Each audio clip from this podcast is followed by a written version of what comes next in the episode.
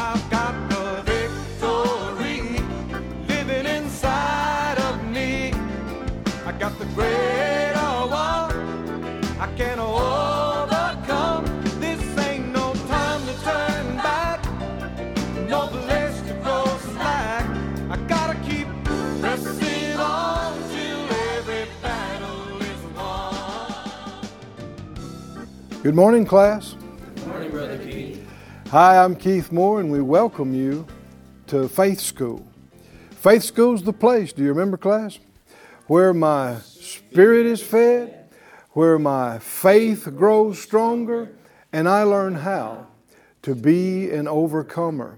Faith is not this mysterious, unknowable thing that some think that it is. Uh, the scripture has so much to say about the subject of faith. Without faith, it's impossible to please God, so it should be high on our list of things to know about and to develop in. And it, is, it functions by definite laws. Uh, there's a certain way faith comes, there's a certain way faith is released, there's a certain way faith grows and develops.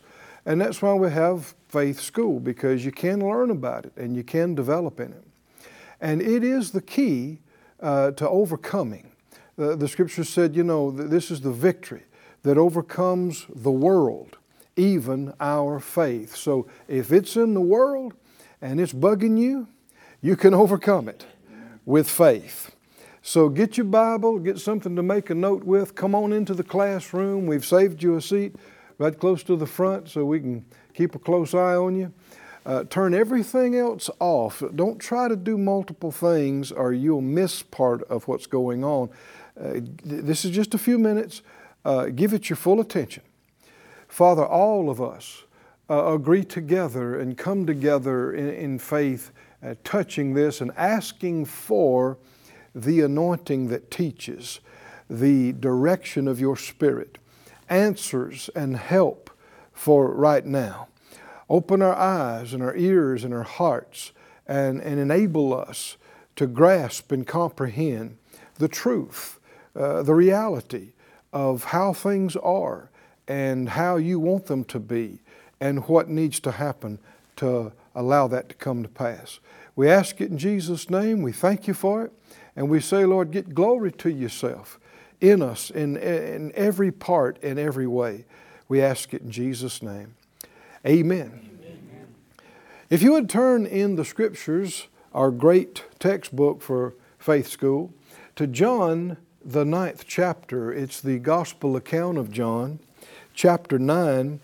Uh, if you've not been with us, we're in the middle of a series that we're calling Faith for Healing.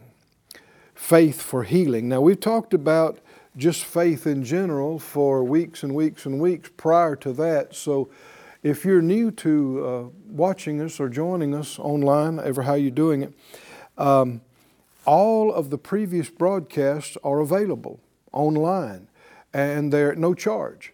So you can go and go all the way back to the beginning of faith school, and we, we spend a lot of time on why faith and, and, and how faith comes and, and all these kind of things. We, we camped out in Hebrews 11 for weeks and weeks looking at every one of those verses because it teaches us about faith and how to please God and overcome.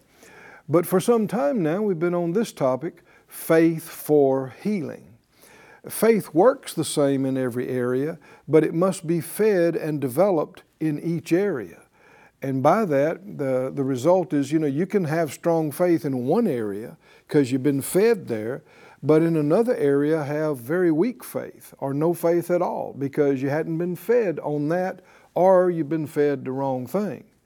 And so, uh, in order to build up our faith for healing, receiving God's healing and healing power, we want to feed on what He said. Well, in the gospel accounts, Matthew, Mark, Luke, John, there's some 20 or so individual accounts uh, of, of healing.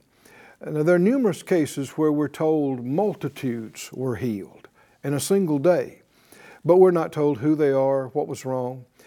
But about 20 instances, and I say about because it depends on which ones you count and how you count, but um, 20 individual accounts where we're told who they were, what was wrong with them, how they received, how Jesus ministered to them.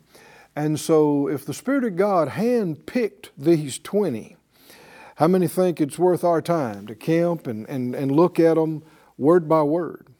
Well, we have already studied previously 13 of the 20. We studied the healing of the, the leper, the healing of Peter's uh, mother in law, the healing of the paralyzed man, the healing of the nobleman's son, the healing of the man with the withered hand, the healing of the centurion's servant, the healing of Jairus' daughter, the healing of the woman with the issue of blood, the healing of the two blind men, the healing of the Syrophoenician's daughter. A lot of healings. Did you know that was a big part of Jesus' ministry? Big part of Jesus' ministry. Healings, deliverances. Has he changed? Or is he the same yesterday, today, and forever? The healing of the deaf man with the speech impediment, healing of the blind man at Bethsaida, and the healing uh, of the man's son who had seizures. And so we're down now to number 14 in our study the healing of the man born blind. Number 14, and it's all in this one chapter. John's the, the one who records this uh, just John on this one. There are other blind people that were healed, but on this one, and really the whole chapter is devoted to this healing, all of John 9. And it brings up so many uh, pertinent, uh, vitally important issues that we just want to take our time and, and go through this whole chapter. Now, how long that'll take, we'll see. but you know, can you come back? Maybe you can come back. In John 9, would you look? It said, As Jesus passed by, he saw a man which was blind from his birth. And his disciples asked him, saying, Master, who did sin, this man or his parents, that he was born blind? Now, before we go further, we've seen that in the majority of these cases of the 20, it was the individual's faith that was the determining factor in their healing, receiving their healing, their healing being manifested. And we've, we've seen that numerous times Jesus would say, As you have believed, so be it done unto you, according to your faith, be it done unto you. I mean, we just, you see that most of the time. It's not the case here. This case is different. If you'll notice, this account does not begin by the man coming to Jesus. Did, did you notice that? It says, the very first verse, Jesus saw the man. He noticed the man. And then the uh, disciples bring up the man to Jesus and ask this question that we just read in verse 2. And so, in my, in my studies and notes, I put on each one uh, whether it was faith initiated or spirit initiated. By that I mean Holy Spirit. And the Lord does special things. Uh, the gifts of the Spirit that are mentioned in 1 Corinthians, uh, working of miracles, special faith, gifts of healings. And uh, in my notes, I, I've notated on this one, spirit initiated. Because you, will find it doesn't say, you know, that, that the man came to Jesus and then Jesus said, according to your faith.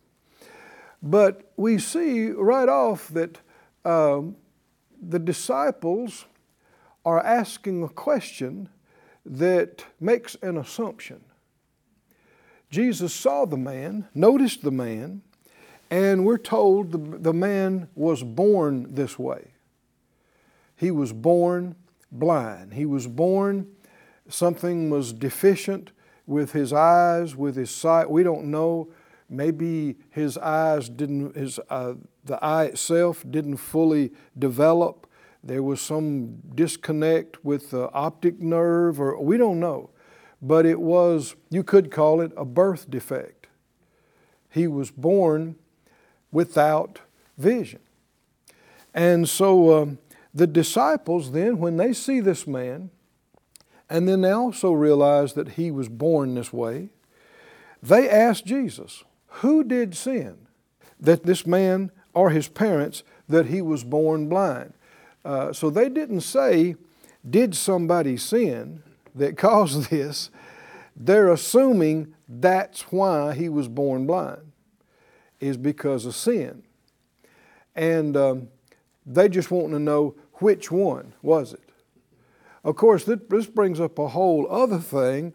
I mean, well, his parents, okay, they could have sinned, but how'd he sin before he was born that caused him to be born blind?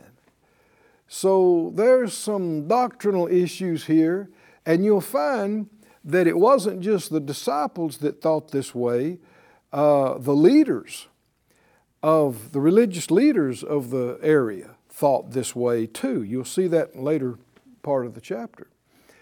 And um, this is not just um, a preposterous thing for them to ask.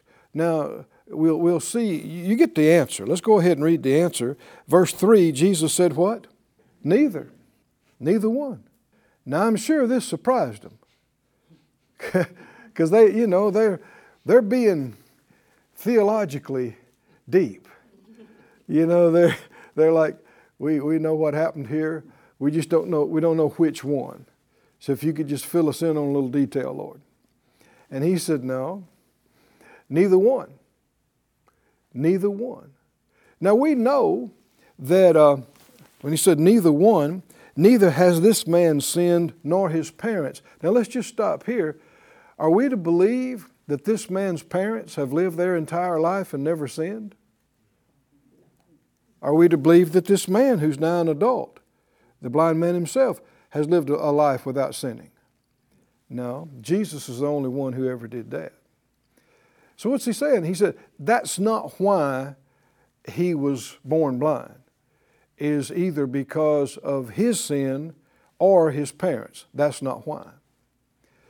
But that the works of God should be made manifest in him. Why would they think this? Well, uh, you'd have to go back to the, uh, the law, you'd have to go back to the, the blessings and curses of keeping the law versus being rebellious and not keeping the law. They knew from the first covenant, ever how much they knew of the scripture about that, they knew sickness was not a blessing. They knew sickness. You didn't get sickness and deformities and all these things uh, by pleasing God and keeping the law and doing well. They knew that uh, oppression and poverty and sickness and being defeated, these were all the results of the curse of the law. And that was true, and that still is true. Uh, and so they made the connection bad stuff in your life is the result of sin. And good stuff in your life is the result of obedience to God. And there is some truth there. But then they, they, they leapt to a wrong conclusion. And, um, you know, this is one of the reasons that the Lord has commanded us not to judge. Hadn't He told us that? He, he has commanded us, judge not unless you be judged. Now, who wants to get judged? I see no hands in the class. Nobody wants to get judged. So what so how do you keep from getting judged? Don't judge other people. What, what does that mean? Well, that doesn't mean you can't judge right and wrong because the scripture tells us to discern uh, between right and wrong. Uh, and you may see somebody do something that is obviously wrong or obviously contrary to what the Word says. But what you don't know is their heart. You don't know what they see and what they don't see. You don't know the background and how they got from where they were to this place and Maybe you heard and saw they did something that was obviously wrong, but how do you know they hadn't already repented and are in better shape than you are right now?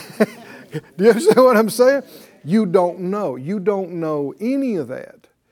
And uh, what we get into is what is sin. And we're going to be looking at some of this as we go because uh, somebody said, What's that got to do with healing? Obviously, a lot, right? This is in the Word for reasons. And so uh, when they said, Who did sin, Lord, this man or his parents, that he was born blind? They're assuming one or the other.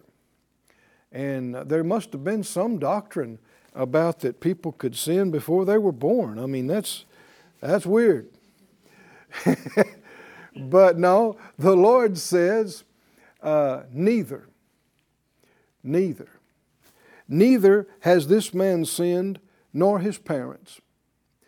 Uh, look with me, you're here in John. Go back a few pages to the book of Luke, the uh, 13th chapter, and notice something else. I am so thankful for the Word because there are answers here. There are answers to things that people have wrestled with for thousands of years, trying to figure out why this and how come this. And a lot of folks just conclude, well, there are no answers and you can't know. Oh, yeah, we got a book full of answers if you got eyes to see and if you'll accept it.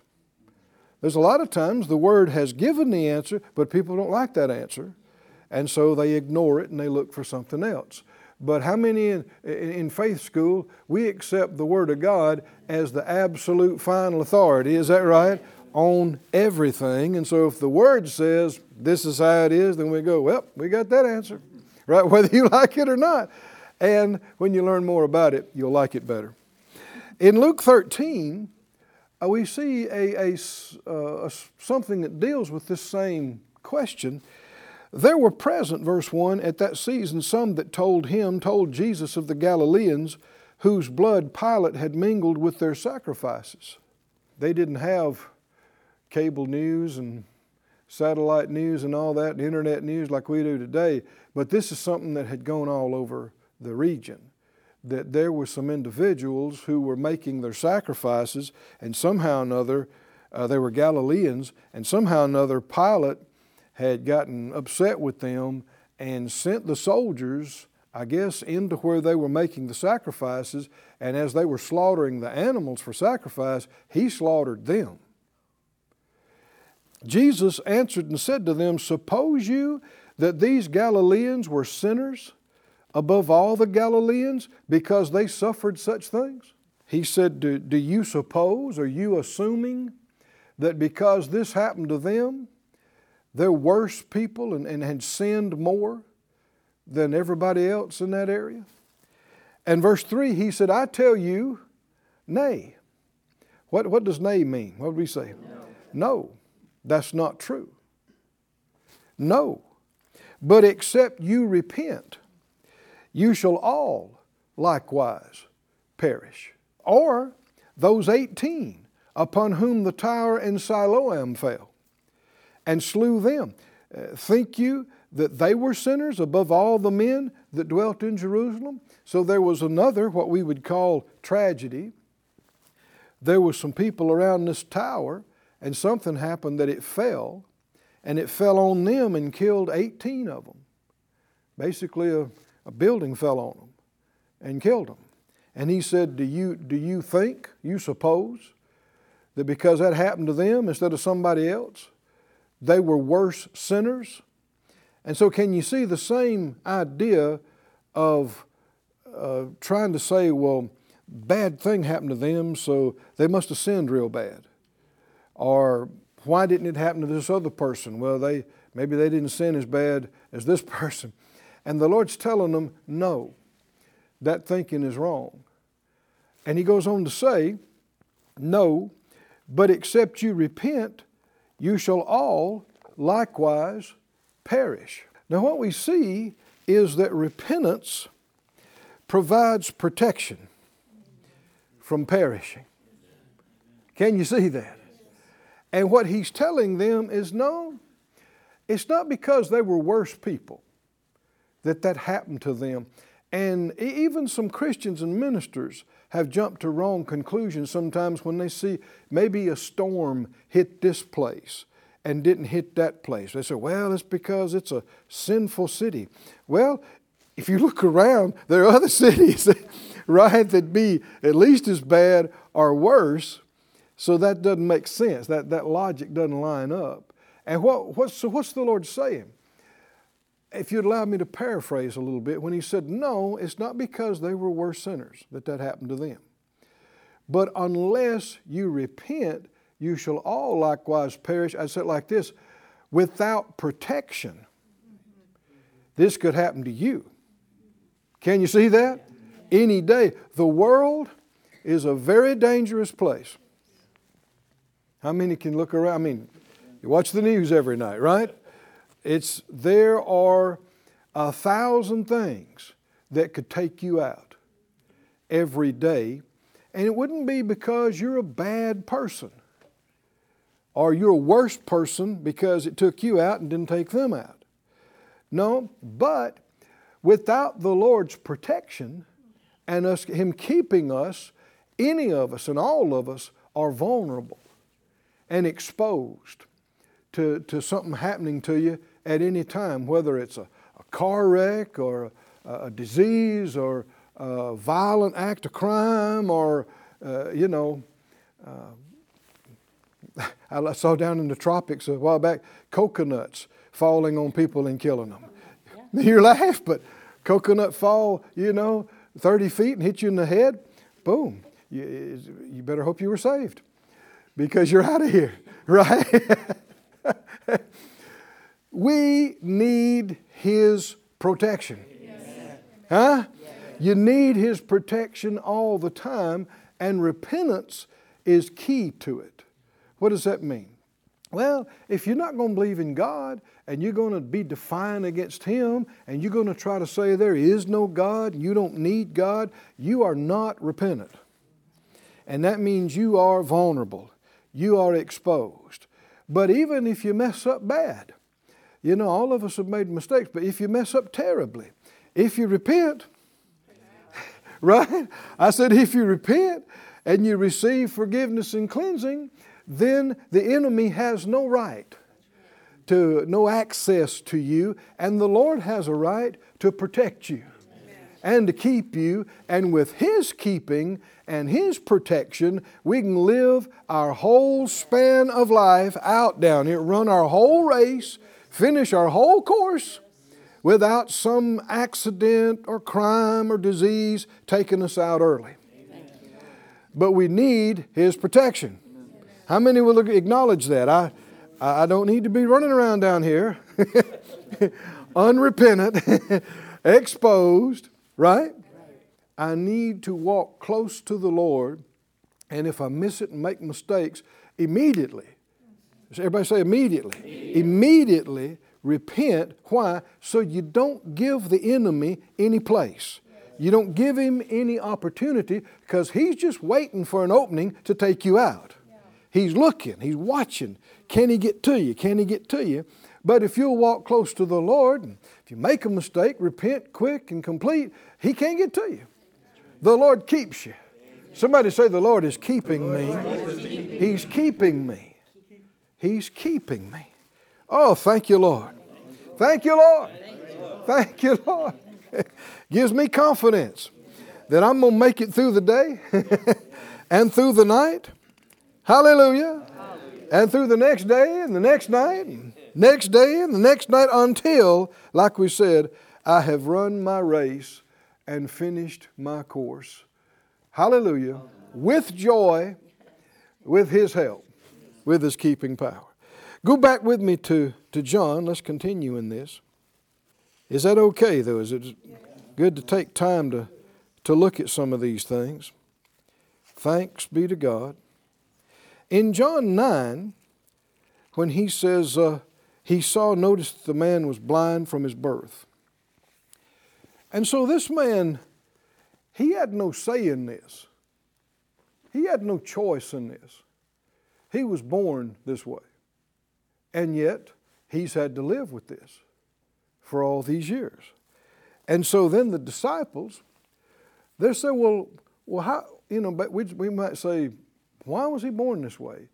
Because uh, his parents sinned or, or because he sinned? And, and um, Jesus said, neither. Neither. That sounds like what he said in Luke 13, no. Are we going to accept what Jesus said about these things? Then when you do, it gets rid of these wrong uh, theological positions. Yeah, but what? No, no. Now you just you got to come back to what he said, right? If he said no, then that's the answer. If he said neither one, then that's the answer. Whether you understand it or not, that's the answer. He said, Neither has this man sinned nor his parents, but that the works of God should be made manifest in him. Depending on what translation you read, that's not a period. Uh, it's a, a, semicolon in punctuation with some other translations, and, and that means the sentence is not finished. When he says, that the works of God should be made manifest in him, I must work the works of him that sent me. Now, we're going to spend some time looking at this, talking about uh, this idea of being sick for the glory of God. Now, I know a lot of you, you've been in class with us for a while and you, you don't accept that position, but uh, millions of people on the planet do. They do. And it's a big problem because if there's any idea in your mind that you're sick for the glory of God, there's no way you're going to have faith to receive a healing. You're stuck. But just notice this, and, and we're running out of time, but, but he said, uh, I must work the works of him that sent me. That means the works of God have not yet been manifested in this man. Can you see that? I must work them. When were the works of God manifested? When the man was healed. Hallelujah. That's when the works of God were manifest and when God was glorified. Well, as you can see, we've just got into this. Our time's up for today. Please come back tomorrow. We, we, we're just getting started here. We are going to get free from wrong thinking and lies and deception, and the truth will make you free. Said out loud, I live by faith, I walk by faith, I overcome this world by faith, I'm strong in faith, giving glory to God. We'll see you next time here in Faith School.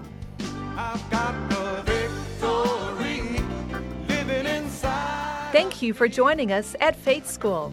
Class is dismissed for today, but you can watch this and other episodes of Faith School free of charge at faithschool.org. For more information, visit our website or call us at 941 702 7390.